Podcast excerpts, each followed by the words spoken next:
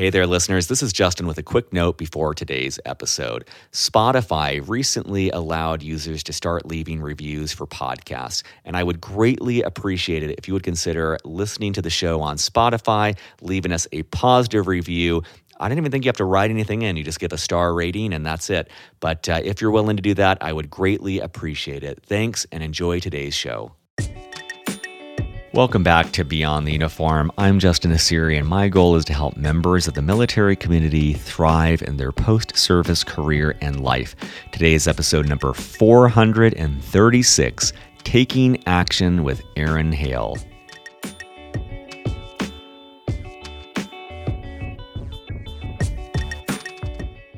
I decided then and there that if I was going to be a, a blind person for the rest of my life, I was going to be the best darn blind person I could be. I was still a father, I was still a husband, a son, uh, I was still a soldier and sergeant, EOD team leader until they fired me.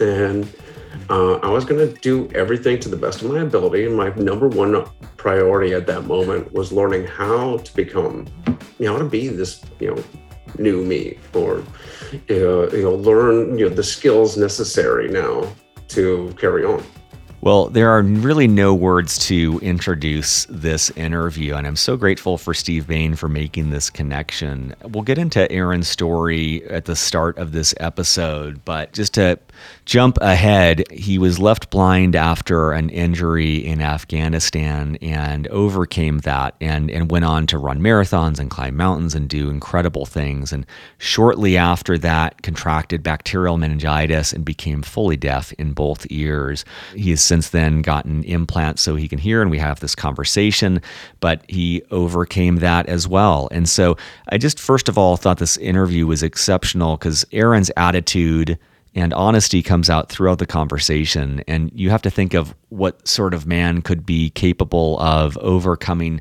two obstacles like that in close succession, it's really inspiring. I think it's easy in these situations to kind of gloss over the darker parts, and I think that Aaron was very forthcoming about the uh, the, the just incredible challenge that was, and yet his attitude and his spirit shines through in this conversation in a way that's just absolutely exemplary. He also now runs a company with his wife, Michaela, called EOD Fudge. Their website is eodfudge.com. Before I hung up the phone, I had chosen to purchase $45 worth of fudge that is coming my way. Their website is awesome. You'll hear about, you know, he started his career as a Navy cook actually before being in explosive ordnance disposal teams. He is putting those cooking skills to great use and more with real estate and other things that he's grown into. So if you're looking for a story of determination, overcoming obstacles, and always taking action, you are in the right spot. With that, let's dive into my conversation with Aaron Hale. Well, joining me today in Santa Rosa Beach, Florida, my guest is Aaron Hale. Aaron, welcome to Beyond the Uniform. So, I want to give listeners a quick background on Aaron and special thanks to Steve Bain for connecting us. So, Aaron is the CEO and founder at Extraordinary Delights, which we'll talk about. On December 8th, 2011, Army Staff Sergeant Aaron Hale was severely injured in Afghanistan when an improvised explosive device or IED detonated.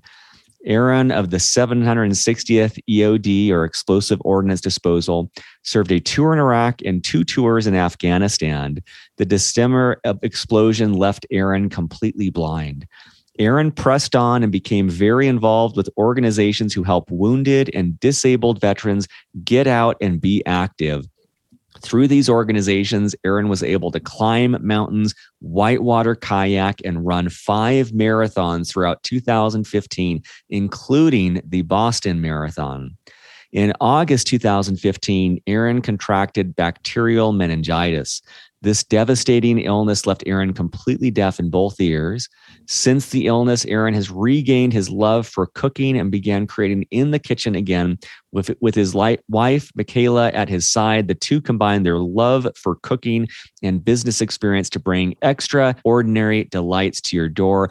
And I want to put in the start here that that website is EOD fudge.com. Let's start with part of your story. And I'm, I'm just kind of, you know, I'm just in awe of you as a human being who have faced so many challenges and overcome them and continued to press on in ways that are just mind boggling. And I'd love to start maybe with what you remember from those events back in December 2011.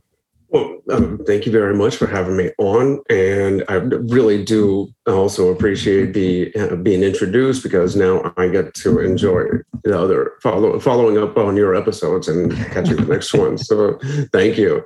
It's great that we both discovered each other. So, a little background on that: I, I actually started off in the Navy as a cook, and then eight years later switched over to the Army and became a bomb tech, which, you know, that's a bit of a course correction. I tell people uh, after I got my first confirmed kill with an egg roll, I decided to start saving lives instead.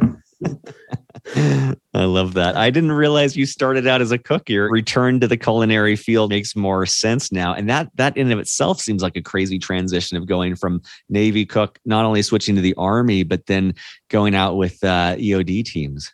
Yeah, uh, my first deployment to Afghanistan. I was actually a, a petty officer in the Navy, and I was a cook. And I, I, actually went from being stationed in Italy and cooking for the commander of the Sixth Fleet in his flag mess to cooking for hundreds of ISAF NATO troops in Afghanistan. And it was definitely that was a just kind of a culture shock too, but an exciting experience all the same. And that's when I met EOD technicians. Now, you know, it was a great experience right there because I met these guys while they were uh, they had like dumped all of their gear out of their armored truck and they were just doing maintenance checks on bomb suit and robots and mm-hmm. all these other tools.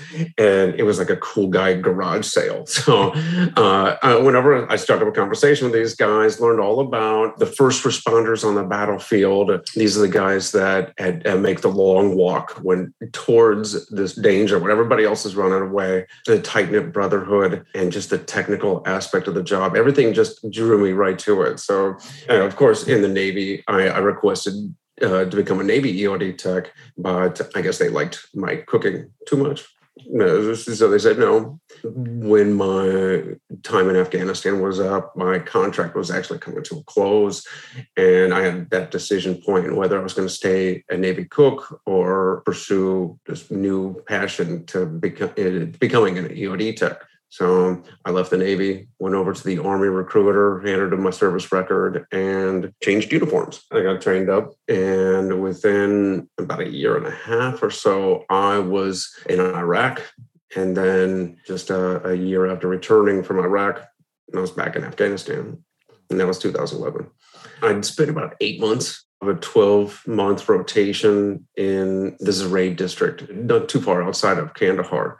And while I was there, we'd done we were a very busy time, lots of IEDs all over the place. Uh, we were doing post blast analysis uh, when we don't get there uh, before the boom. And unfortunately, I saw a lot of a lot of people uh, injured. Mm. Um, but thankfully, we got a, quite a bit of these IEDs uh, off the battlefield uh, before they could do any harm. Mm. Unfortunately, late November, uh, I, well, the fortunate part uh, before being injured was that I got to spend two weeks in back at home for Thanksgiving slash my son's first birthday, uh, family reunion, and it was a great time. Uh, two weeks of R and R back home to watch my my firstborn son have his first birthday, mm. and get to bring all the family together for my favorite holiday, Thanksgiving. And it's my favorite because you know, one, it's just a holiday spent meant for gratitude, and two, it's a great excuse to just eat like a glutton. Uh, so, Would you always get roped into cooking on that one? Oh, always, always, yeah. always. uh, but I tell you what, that was a great last page in the the photo album because mm. I got back into into action, and almost as soon as I'd gotten back into theater, I was back at work with my team, and actually on the way from the airfield to my command outpost where my team was. My team picked me up. We jumped into a convoy, and along the way, there was a call. There was a report of an IED on the uh, by the roadside. So we got to work. And the robot had this uh, very rudimentary IED pressure plate and um, uh, jug of homemade explosive and a nine volt battery and had it all taken apart. But when I go into uh, begin my approach to pick up the evidence and dispose of the rest, unfortunately, there was a, a secondary device that hadn't been detected yet. And that's what uh, took my eyesight knocked me into uh, the the air. I landed on my knees and elbows, and the lights had gone out. And I thought that my helmet had gotten pushed over my face, uh, but truth was uh, something completely different. Because when I reached up to adjust my helmet, it, it was it was gone, and that's when I thought, "Oh no, this is really bad." the army is going to want that back. Anyways, uh, I got sent back to uh, Walter Reed uh, within about 48 hours, and I was learning how to be a blind guy. I'm just trying to put myself in that position. I just can't imagine just the the sudden shift there and just the realization of the permanence of this change in your life as you made that journey to learning to be a blind person, like having your identity change. Like, what gave you the energy to keep moving forward. I just see myself just wallowing in so much self pity and just stopping. And I'm just kind of curious how you kept moving forward. I would be lying if I uh, uh, told you it didn't happen to me. But it took a while to sink in because it was so so fast. It was instant. Uh, all of a sudden, I was blind, and then there's all this turmoil, the havoc of medevac choppers and gurneys and uh, hospital to hospital and flights across the Atlantic and Walter Reed. And then there's nurses and doctors and surgeries and paperwork because it's the Army. Uh, but every once in a while, I'd have time to myself. And I, I call them the, the, my demons, those what ifs, why me's. Mm. Uh, you try to creep in. And uh, the first thing that saved me from spiraling was, of course, my family. My mom is as much a warrior as I'll ever be. Uh, she, she's and and just um, an eternal optimist uh, and seasoned at this kind of thing because my brother had a traumatic injury years before me, not in service, but uh, a terrible traffic accident that left him permanently um, disfigured and disabled.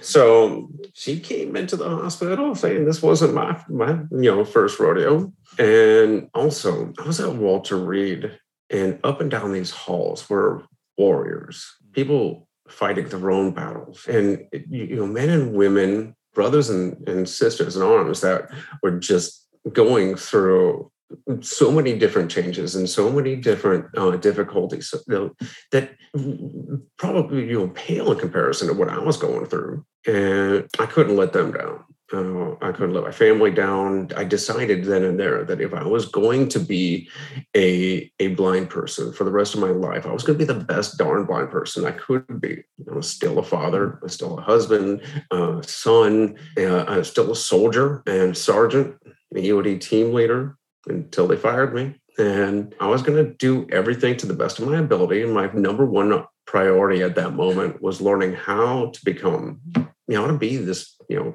new me or, you know, learn, you know, the skills necessary now to carry on. That's, I mean, I love that. I love the, determination and the resetting after this like unbelievable reorientation of just finding the the way to be the best that you can be. And i see that from the the little bit of your story that i've seen where you go on to climb mountains and whitewater kayak and things that you know many of us haven't done. It's just wild. And like how did that come about this outdoor kind of endurance focus? I guess overcompensation uh, for one it was actually fleeing one of my greatest fears mm-hmm. was being stuck on the couch feeling sorry for myself mm-hmm. maybe diving into a bottle or popping pills mm-hmm. uh, for the rest of my life until a very slow or a very swift death and we hear stories about that all the time And I was terrified of becoming one of those statistics. So um, the first thing I did was uh, as soon as I learned how to use my adaptive telephone and computer, I was doing text to speech. I was, I was searching the internet and I was typing in searches for blind plus outside, blind plus running, blind plus you name it. Mm-hmm. And a few names kept popping up one was uh, Erik Weihenmayer, who was the first blind person to climb uh, Mount, Everest. Mm. And you know what? I, I, I sought him out and I went mountain climbing with him. On the 10th anniversary of climbing Mount Everest, he actually took an all wounded veteran team up a the sister summit, Lobuche, to of Everest. And then that turned into a program. So in 2013, I joined an all wounded veteran team up a mountain in the Peruvian Andes. And another name kept popping up was Lonnie Bedwell. And he's a, a Navy veteran um, he, will tell you that um, he didn't lose his eyesight in service. He, he, was out hunting, and his friend Dick Cheneyed him. Uh, but uh, he is the first blind person to kayak the entire span of uh, length of the Grand Canyon. So I sought him out and I went kayaking with him. And I, I, in order to get prepared for these types of things, I had to make sure I was in shape. And of course, it's really hard to find a decent mountain to, to practice on in Florida. So I started running uh, I started. I, I, would I would take an expedition pack and I would go to the tallest condominium building and just go up and down the stairs mm. uh, over and over again with a hundred pound pack. And in the process of getting ready for these you know major events, the running kind of turned into a passion of its own. And before I knew it, I'd actually registered for four marathons before having run uh, anything longer than a 10K. That's awesome.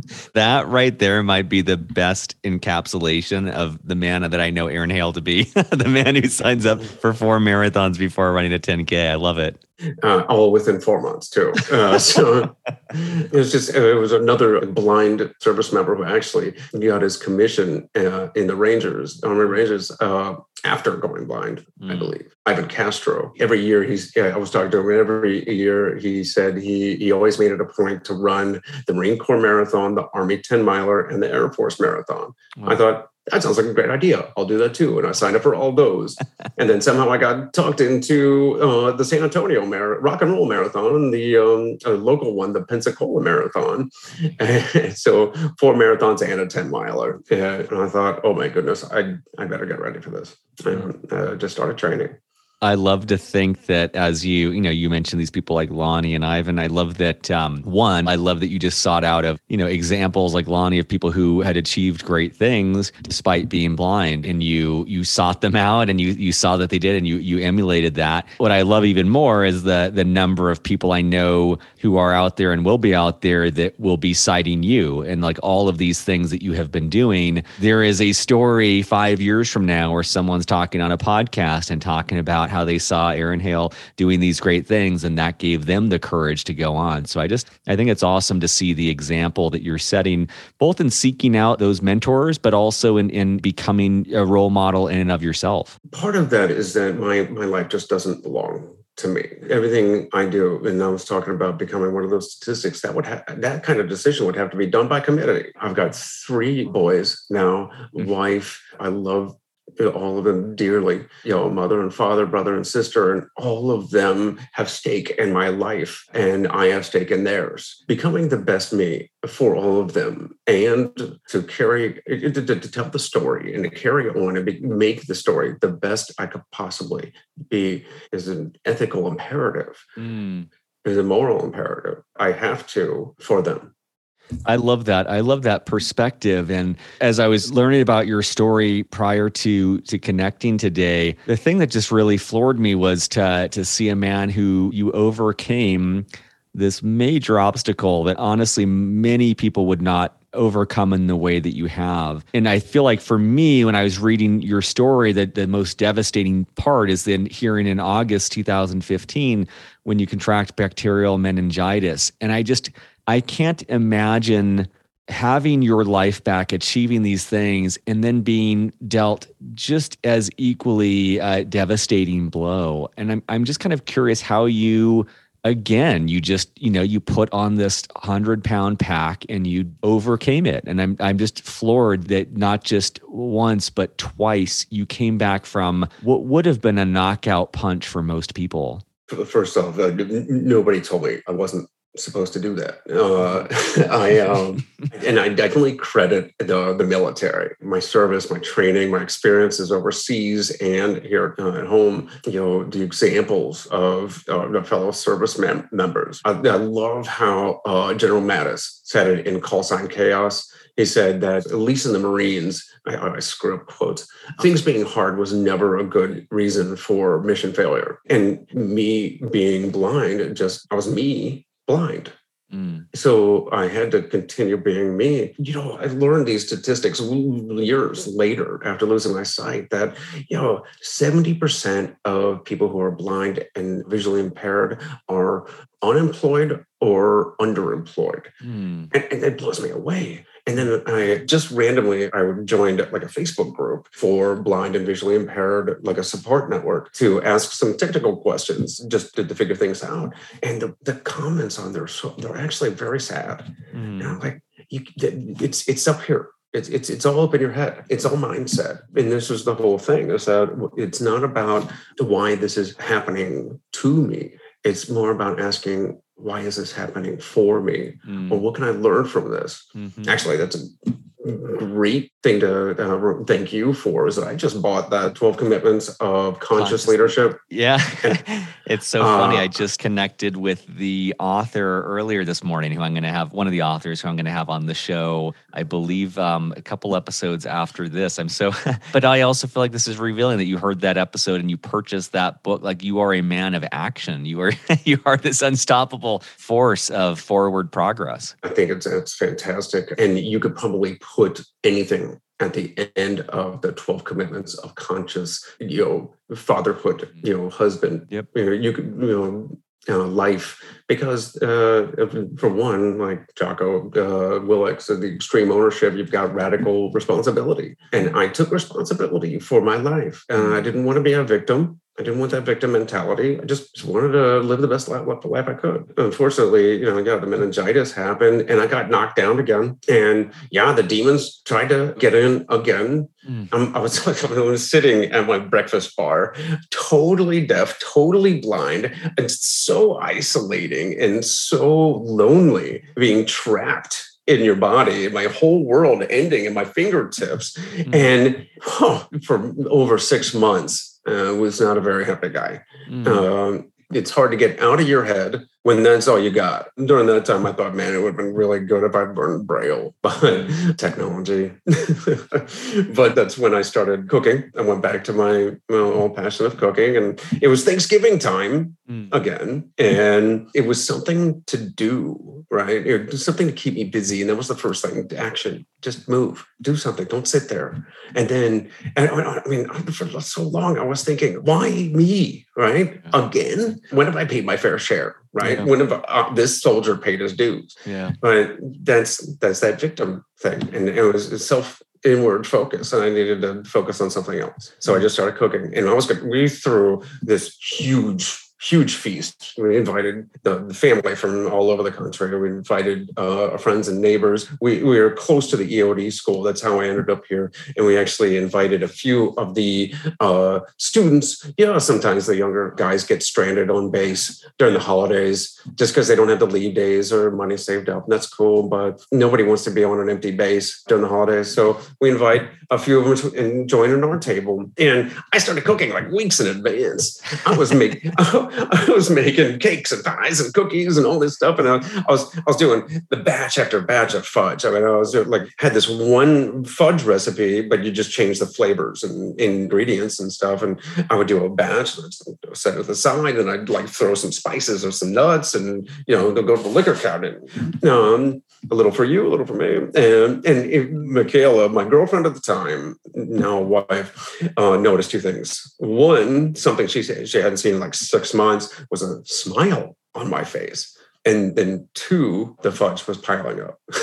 so uh, she gave it away. I say she was like she snuck it out the front door and was giving it away. But how stealthy do you have to be around a blind deaf guy? And people started coming back and asking for more, and boom, a business was born and it snowballed really quickly.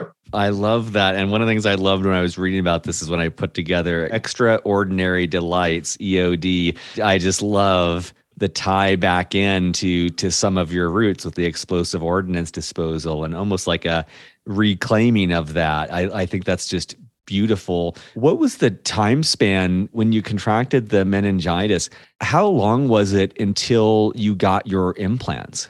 it took time because first it had the infection had to clear up. Mm. And that was like a month or more. Yeah. And then they would do both ears, but one at a time. And I'm really impatient. Uh, but they went with the more damaged ear because the blast came from my my right side.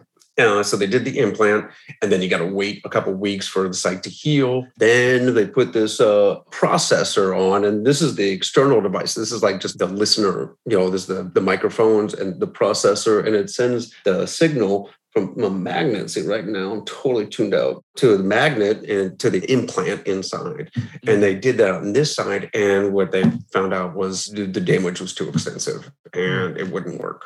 They cranked up the power, the output on this thing uh, over on this side to max output. And it was just like a little bit of static. Mm-hmm. Uh, but the funny thing was, if there was like a loud clap or loud laughter or noise or something, the power would be great enough to actually stimulate my, my cheek muscles. So I could hear a little static, but I could definitely, every time my uh, mom and my girlfriend would laugh, I would stop it stop it. But uh and twitch. Then they had to start the whole process over on the other side. And there's a whole series of turning it on tuning it in and it's like hitting a bullet with a bullet. As they're tuning it in mm. for my brain to hear my brain is actually learning a new way to decipher this this electric signal new way to hear right it's, it's complete it's not truly like hearing uh, so it's it's kind of like calling a friend and it's at a restaurant and the friend puts it on uh, speaker mode and just leaves it in the middle of the table.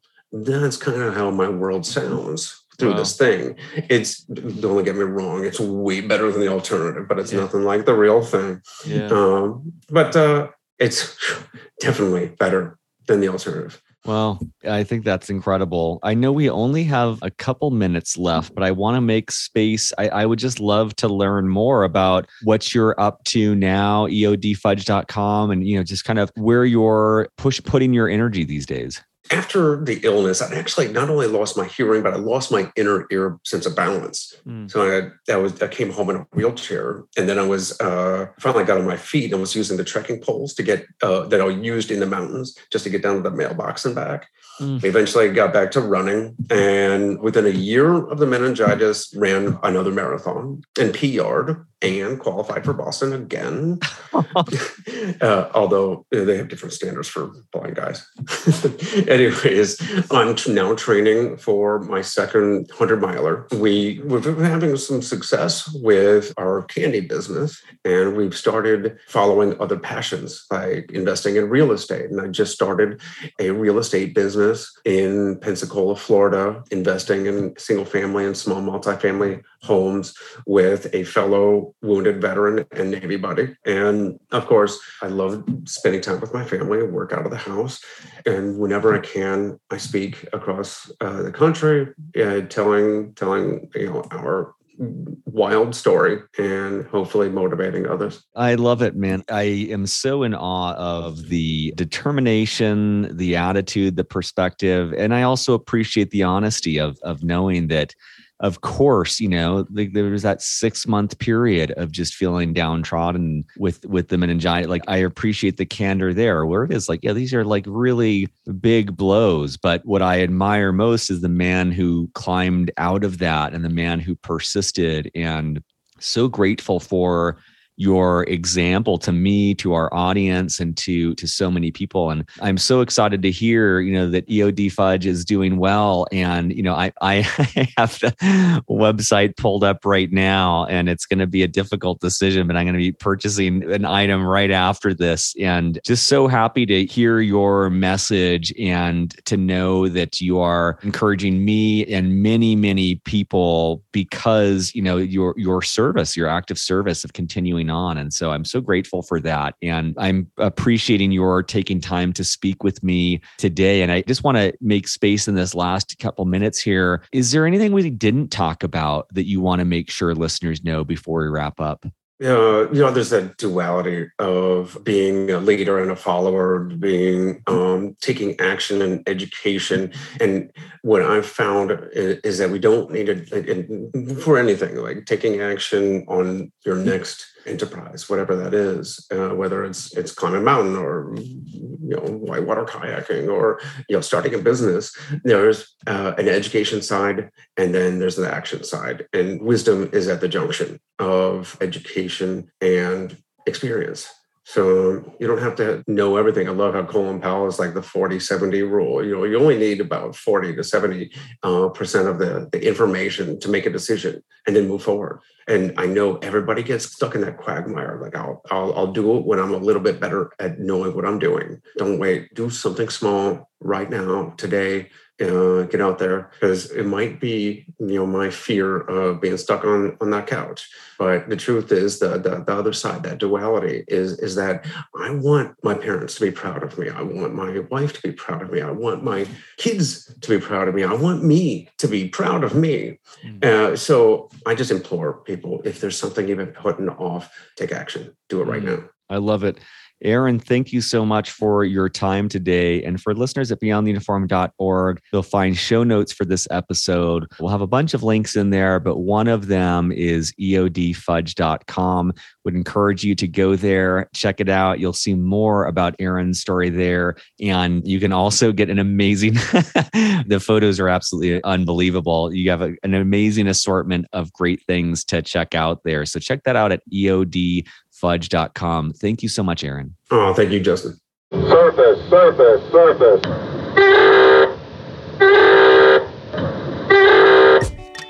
Beyond the Uniform is written and produced by me, Justin Nassiri, with the help from our Chief of Staff, Steve Bain, our editor, Lex Brown, and our Head of Social Media, Janelle Hanf. We are an all volunteer organization and would greatly appreciate your help in any of the following ways. First of all, spread the word. Beyond the Uniform has over 380 podcast episodes and 15 on demand webinars, all offered for free. Help us spread the word on social media, at military bases, or whatever gets this resource in front of the men and women who need it. Positive reviews on iTunes go a long way towards this as well. Second of all, sponsorship. Beyond the Uniform relies on sponsorship to keep us going. There is so much more we'd like to do, but just don't have nearly the resources to do it. If you know of a company that would advertise in any way with Beyond the Uniform, please send them our way. Third of all, donations. If you're in a financial position to donate, you can find more information on the support section of our website. At our website, beyondtheuniform.org, you'll find over 380 episodes categorized by industry, functional role, and more. You'll also find both free and for purchase resources that take a deeper dive on topics related to career growth. Thank you for your support as we aim to help members of the military and their families thrive in their post military career and life.